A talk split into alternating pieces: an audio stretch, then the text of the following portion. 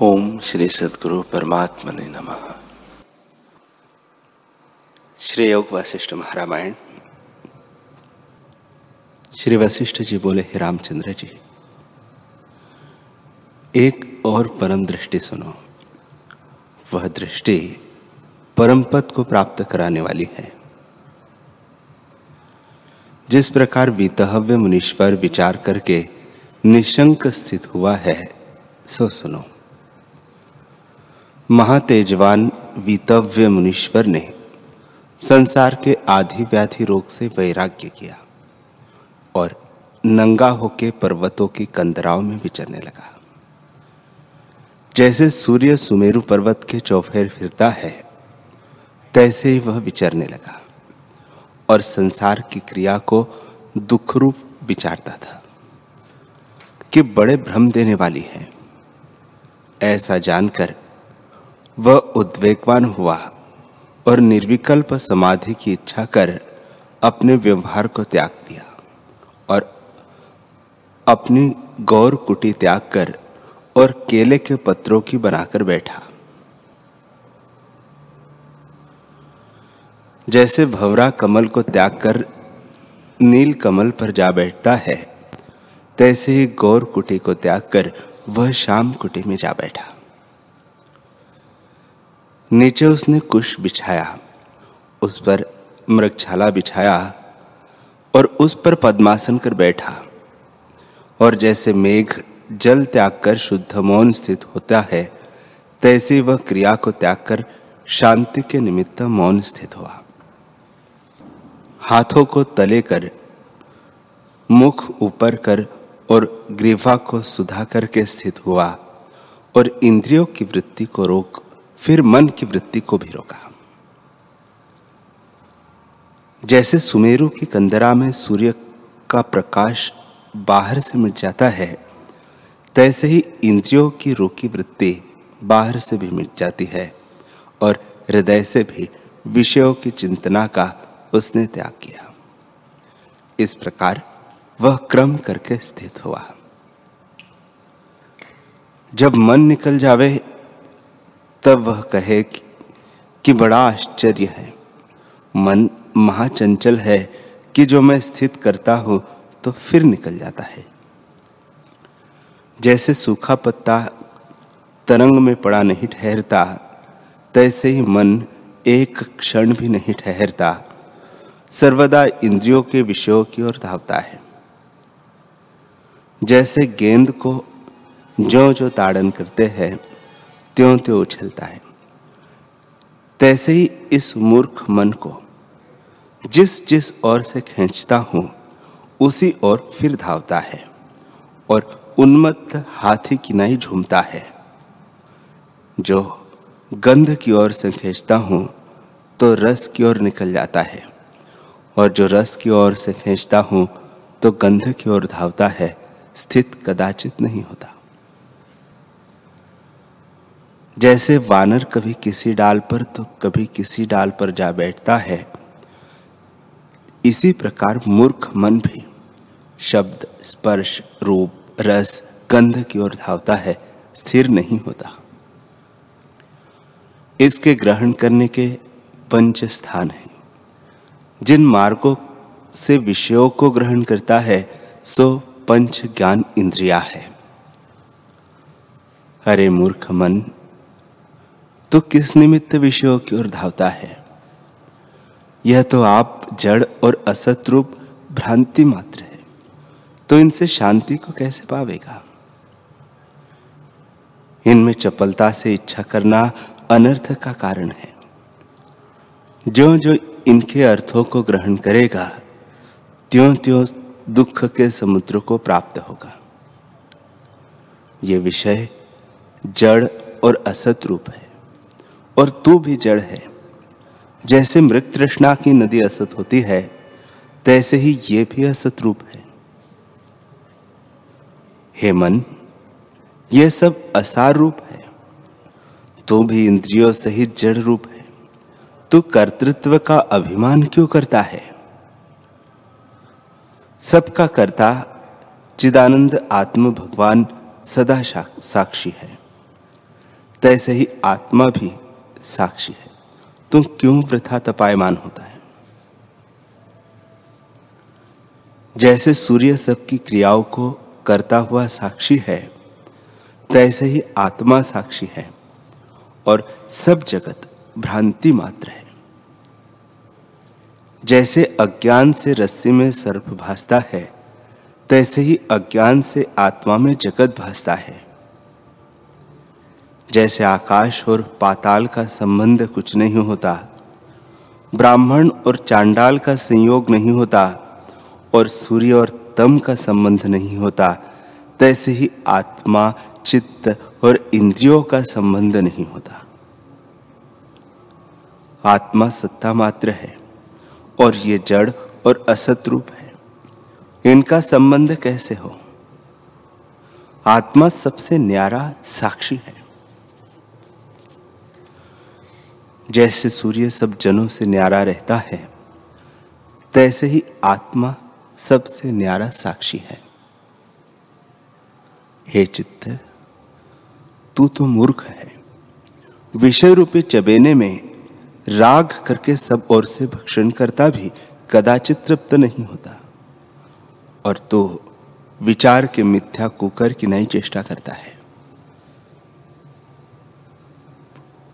तेरे साथ हमको कुछ प्रयोजन नहीं। हे मूर्ख, तू तो मिथ्या अहम हम करता है और तेरी वासना अत्यंत असत रूप है। और जिन पदार्थों की तू वासना करता है, वे भी असत रूप है। तेरा और आत्मा का संबंध कैसे हो?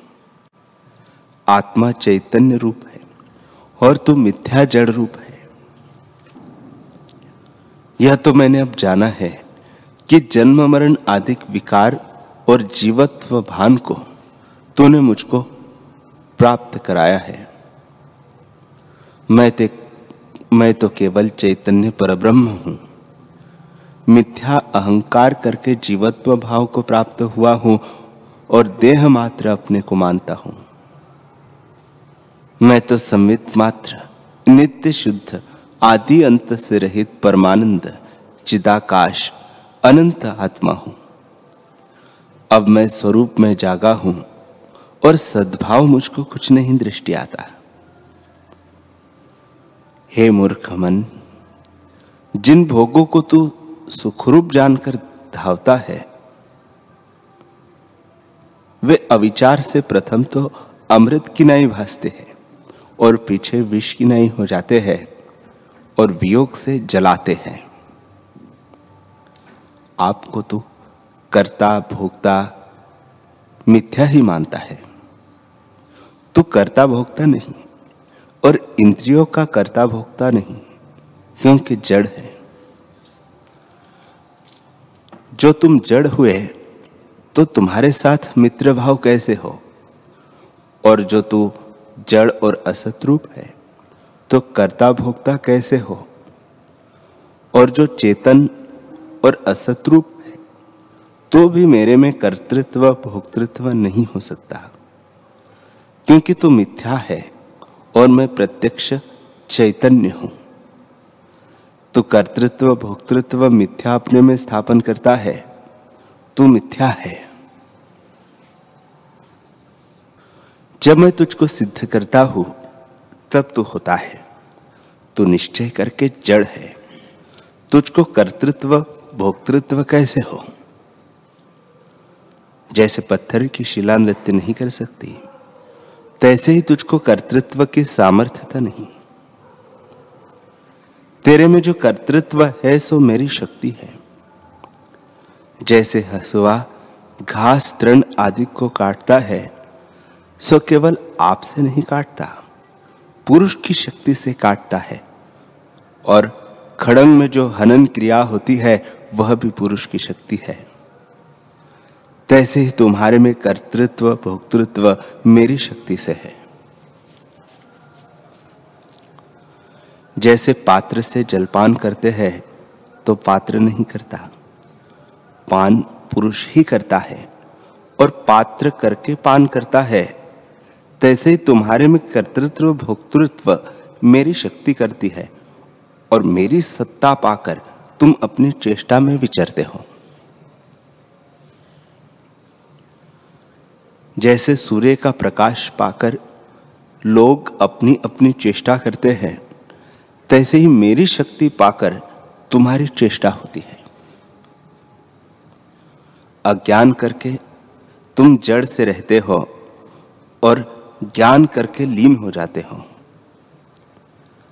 जैसे सूर्य के तेज से बर्फ़ का पुतला गल जाता है। इससे, हे चित्त, अब मैंने निश्चय किया है। तो मृतक रूप और मूड है। परमार्थ से न तू है और न इंद्रिया है। जैसे इंद्रजाल की बाजी के पदार्थ भासते हैं, सो मिथ्या है। मैं केवल विज्ञान स्वरूप अपने आप में स्थित, निरामय, अजर, अमर, नित्य, शुद्ध, बोध, परमानंद रूप हूँ, और मैं ही नाना रूप होकर भासता हूँ, परंतु कदाचित द्वैत भाव को नहीं प्राप्त होता, सदा अपने आप में स्थित हूँ। जैसे जल में तरंग बुद्धबुदे दृष्टि आते हैं, सो जल रूप है। तैसे ही सब पदार्थ मेरे में भासते हैं, सो मुझसे भिन्न नहीं। हे चित्त, तू भी चिन्मात्र भाव को प्राप्त हो। जब तू चिन्मात्र भाव को प्राप्त होगा, तब तेरा भिन्न भाव कुछ न रहेगा और शोक से रहित होगा। आत्म तत्व सर्व भाव में स्थित और सर्वरूप है। जब तू उसको प्राप्त होगा, तब सब कुछ तुझको प्राप्त होगा। न कोई देह है और न जगत है, सब ब्रह्म ही है। ब्रह्म ही ऐसे भासता है। वास्तव में अहम त्वम कल्पना कोई नहीं। हे चित्त, आत्मा चैतन्य रूप और सर्वगत है। आत्मा से भिन्न कुछ नहीं तो भी तुझको संताप नहीं, और अनात्म, जड़ और असत रूप है तो भी तू न रह। जो कुछ परिचिन्न सा तू बनता है, सो मिथ्या भ्रम है। आत्म तत्व सर्वव्यापक रूप है, द्वैत कुछ नहीं, और सर्व वही है तो भिन्न अहम तो हम की कल्पना कैसे हो? असत से कार्य की सिद्धता कुछ नहीं होती। जैसे शशय के सिंह असत है और उनके मारने का कार्य सिद्ध नहीं होता, तैसे ही तुमसे कर्तृत्व, भोक्तृत्व कार्य कैसे हो? और जो तू कहे कि मैं सत असत और चेतन जड़ के मध्य भाव में हूँ, तैसे तम और प्रकाश का मध्य भाव छाया है तो सूर्य रूप परमात्मा निरंजन के विद्यमान रहते, मंद भावी छाया कैसे रहे? इससे कर्तृत्व, भोक्तृत्व तुझको नहीं होता, क्योंकि तू जड़ है। जैसे हसुआ अपने आप कुछ नहीं काट सकता, जब मनुष्य के हाथ की शक्ति है, होती है, तब कार्य करता है। तैसे ही तुझसे कुछ कार्य नहीं होता। जब आत्मसत्ता तुझसे मिलती है, तब तुमसे कार्य होता है। तुम क्यों अहंकार करके वृथा तपायमान होते हो? हे चित्त, जो तो कहे कि ईश्वर का उपकार है तो ईश्वर जो परमात्मा है, उसको करने न करने में कुछ प्रयोजन नहीं। सबका कर्ता भी वही है और अकर्ता भी वही है। जैसे आकाश पोल से सबको वृद्धता दे देने वाला है परंतु स्पर्श किसी से नहीं करता। तैसे ही परमात्मा सब सत्ता देने वाला है और अलेप है। हे मूर्ख मन क्यों भोगों की वांछा करता है? तू तो, जड़ और असत रूप है और देह भी जड़ असत रूप है। भोग कैसे भोगोगे? और जो परमात्मा के निमित्त इच्छा करते हो तो परमात्मा तो सदा तृप्त है और इच्छा से रहित है। सर्व में वही पूर्ण है और दूसरे से रहित एक अद्वैत प्रकाश रूप अपने आप में स्थित है। तुझको किसकी चिंता है? इससे वृथा कल्पना को त्याग कर आत्मपद में स्थित हो। जहाँ सर्व क्लेश शांत हो जाते हैं। जो तू कहे कि परमात्मा के साथ मेरा कर्तृत्व, भोक्तृत्व संबंध है तो भी नहीं बनता। जैसे फूल और पत्थर का संबंध नहीं होता, तैसे ही परमात्मा के साथ तेरा संबंध नहीं होता। समान अधिकरण और द्रव्य का संबंध होता है। जैसे जल और मृतिका का संबंध होता है।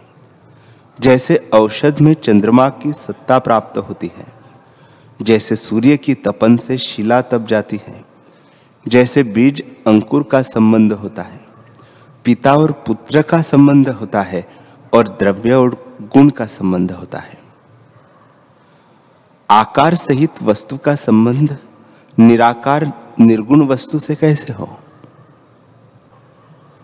परमात्मा चैतन्य है। तू जड़ है, वह प्रकाश रूप है, तू तम रूप है, वह सतरूप है, तू असत रूप है। इस कारण संबंध तो किसी के साथ नहीं बनता तो तो क्यों वृथा चलता है? तू मनन रूप है। परमात्मा सर्व कलना से रहित है। तेज की एकता तेज से होती है और जल की एकता जल से होती है। तू कलंक रूप है, परमात्मा निष्कलंक है। तेरी एकता उससे कैसे हो? जिसका कुछ अंग होता है, उसका संबंध भी होता है, सो संबंध तीन प्रकार का है। सम, अर्धसम और विलक्षण। जैसे जल से जल की एकता और तेज से तेज की एकता होती है, यह संबंध सम है। पर तेरा आत्मा के साथ सम संबंध नहीं। दूसरा अर्थ संबंध है कि जैसे स्त्री और पुरुष के अंग समान होते हैं, परंतु कुछ विलक्षण रूप है। सो अर्थ सम संबंध भी तेरा और आत्मा का नहीं। कुछ अन्य की नाई भी तेरा संबंध नहीं। जैसे जल और दूध का संबंध होता है, तैसे भी तेरा संबंध नहीं। और अत्यंत जो विलक्षण है, उसकी नाई भी तेरा संबंध नहीं। जैसे काष्ठ और लाख, पुरुष और हाथी, घोड़ा आदि का संबंध नहीं। आधार आधेवत भी तेरा संबंध नहीं। जैसे बीज और अंकुर, पिता और पुत्र आदि का जो संबंध है, तैसे भी तेरा और आत्मा का संबंध नहीं। क्योंकि संबंध उसका होता है जिसके साथ कुछ भी अंग मिलता है। जिसका कोई अंग नहीं मिलता और परस्पर विरोध हो, उसका संबंध कैसे कहिए? जैसे कहिए कि शशे के सिंह पर अमृत का चंद्रमा बैठा है। वाह, तम और प्रकाश इकट्ठे है। तो जैसे यह नहीं बनता, तैसे ही आत्मा के साथ देह, मन, इंद्रियों का संबंध नहीं बनता। क्योंकि आत्मा सर्वकलना से रहित, नित्य, शुद्ध, अद्वैत और प्रकाश रूप है। और मन आदि जड़ असत, मिथ्या और तम रूप है। इनका संबंध नहीं।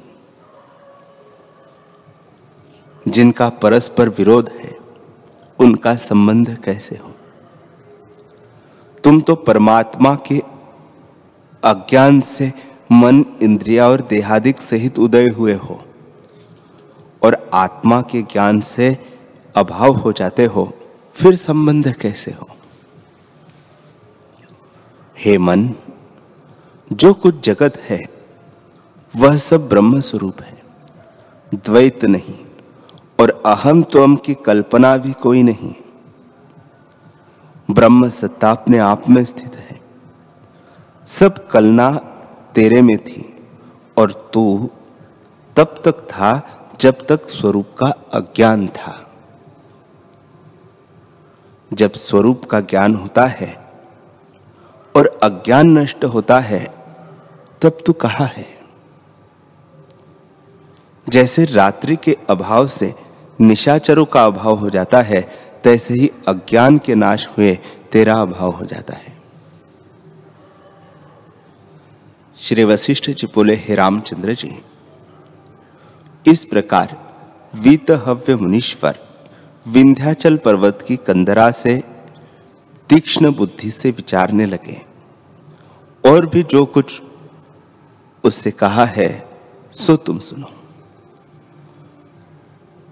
अनात्मा जो देह, इंद्रिया, मन अधिक है, वे संकल्प से उपजे हैं।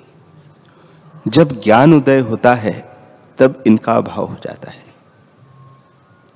हे मन, जैसे सूर्य के उदय हुए तम नष्ट हो जाता है तैसे नित्य उदित रूप, अनुभव स्वरूप परमात्मा ज्ञान के उदय हुए तुम्हारा अभाव हो जाता है। वासना से उसका आवरण होता है और जब वासना का अभाव हो जाता है, तब आवरण का भी अभाव हो जाता है। जैसे मेघ के नष्ट हुए, सूर्य प्रकाशता है, तैसे ही वासना के अभाव हुए आत्म तत्व प्रकाशता है। वासना का मूल अज्ञान है। जब अज्ञान सहित वासना नष्ट होती है, तब चिदानंद ब्रह्म प्रकाशता है। वासना ही का नाम बंध है और वासना की निवृत्ति का नाम मोक्ष है। जब वासना रूपी रस्सी काटोगे तब परमात्मा का साक्षात्कार होगा। जैसे प्रकाश बिना अंधकार का नाश नहीं होता, तैसे ही मन, इंद्रिया, देह आदि आत्म विचार बिना इनका नाश नहीं होता। जब विचार करके आत्मपद प्राप्त हो, तब मन सहित क्षण इंद्रियों का अभाव हो जाता है। अर्थात इनका अभिमान नष्ट होता है। और इनके धर्म अपने में नहीं भासते। जब तक देहेंद्रियों के साथ आवरण है, तब तक आत्मपद नहीं प्राप्त हो सकता। इससे कल्याण के निमित्त आत्मपद पाने का तुम अभ्यास करो। जब तक जीव मन और इंद्रियों के गुणों के साथ आपको मिला जानता है, तब तक अपने स्वरूप की विभुता और सिद्धता नहीं भासती। जब आत्मा का साक्षात्कार हो जाएगा तब राग द्वेष आदि विकार नष्ट होंगे। जैसे सूर्य के उदय हुए निशाचरों का अभाव हो जाता है, तैसे ही आत्मा के साक्षात्कार हुए विकारों का अभाव हो जाता है। जिसके देखे से इनका अभाव हो जाता है उसका आत्मा के साथ संबंध कैसे हो। जैसे प्रकाश और तम का संबंध नहीं होता, तैसे ही सत असत का संबंध नहीं होता। और जैसे जीव से मृतक का संबंध नहीं होता, तैसे ही आत्मा अनात्मा का संबंध नहीं होता। आत्मा सर्व कल्पना से रहित और मन आदि सर्व कल्पना रूप है। कहा यह मूढ़, जड़ और अनात्म रूप और कहा नित्य चेतन, प्रकाश, निराकर, निराकार आत्म रूप इनका परस्पर विरोध रूप है तो संबंध कैसे कहिए? यह तो निश्चय करके अनर्थ के कारण है। जब तक इनका अभिमान है, तब तक जगत दुख रूप है और जब इनका वियोग हो, तब जगत परमात्मा स्वरूप हो जाता है।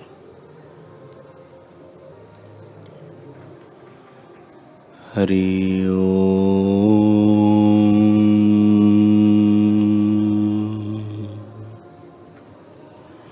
हरि ओ